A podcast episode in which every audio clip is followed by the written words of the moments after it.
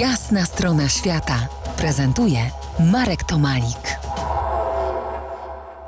Po jasnej stronie świata Bartek Sabela, reporter, autor znakomitych książek. Jedna z nich niebawem zawędruje do księgarni, nazywa się Wędrówka Tusz.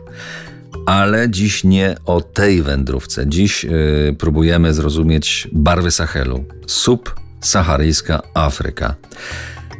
To może znowu cytat z Twojego reportażu. Wydma wlała się tu. Rozgościła między domami, zasypała podwórka i budynki. Część domów pozostała już opuszczona przez dawnych właścicieli, a ruiny, kikuty murów, strzępy dachu wystają z piasku. Inni mieszkańcy jeszcze walczą.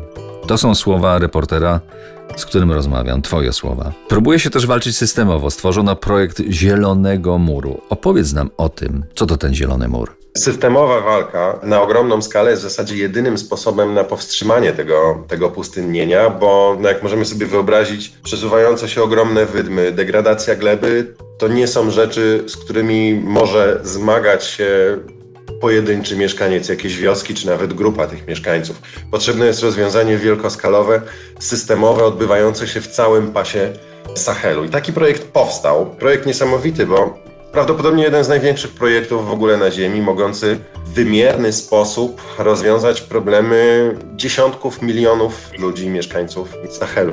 Oczywiście pierwsze wyobrażenie, jak myślimy Wielki Zielony Mur i zresztą pas drzew oddzielający Saharę od Sahelu, to zupełnie tak nie wygląda. Przede wszystkim taki pas drzew nie mógłby zaistnieć, a dwa, nie przyniósłby żądanego rezultatu. Wielki Zielony Mur to jest y, cały zbiór przeróżnych inicjatyw rolniczych, inżynieryjnych, społecznych, także kulturalnych, mających z jednej strony powstrzymać to pustynnienie, powstrzymać przesuwającą, przesuwającą się masy piasku, z drugiej strony rekultywować już zdegradowane tereny i przede wszystkim zatrzymać ludność Sahelu w miejscu, którym jest. A czym w istocie jest y, pustynnienie, dezertyfikacja, jak to się teraz ładnie nazywa? Jakie są jej przyczyny? Bo to jest y, chyba nie tylko są to zmiany klimatyczne, ale na przykład też wycinka lasów. Pustynnienie jest tak naprawdę procesem naturalnym i e, zachodzącym wszędzie, również w Polsce.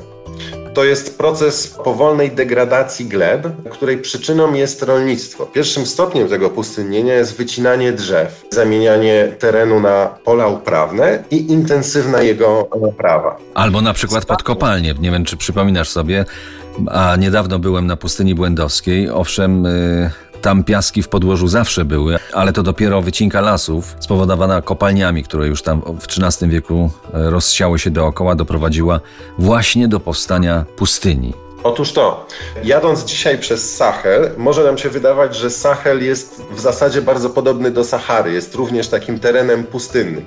Natomiast tam występowała dość bujna roślinność. Tej roślinności już nie ma. I mówiąc krótko, milionom ludzi w pasie Sahelu grozi głód. Na tak. pustynnienie najbardziej narażony jest Sahel.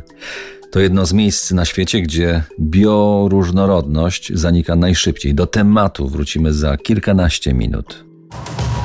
To jest jasna strona świata w RMS Classic.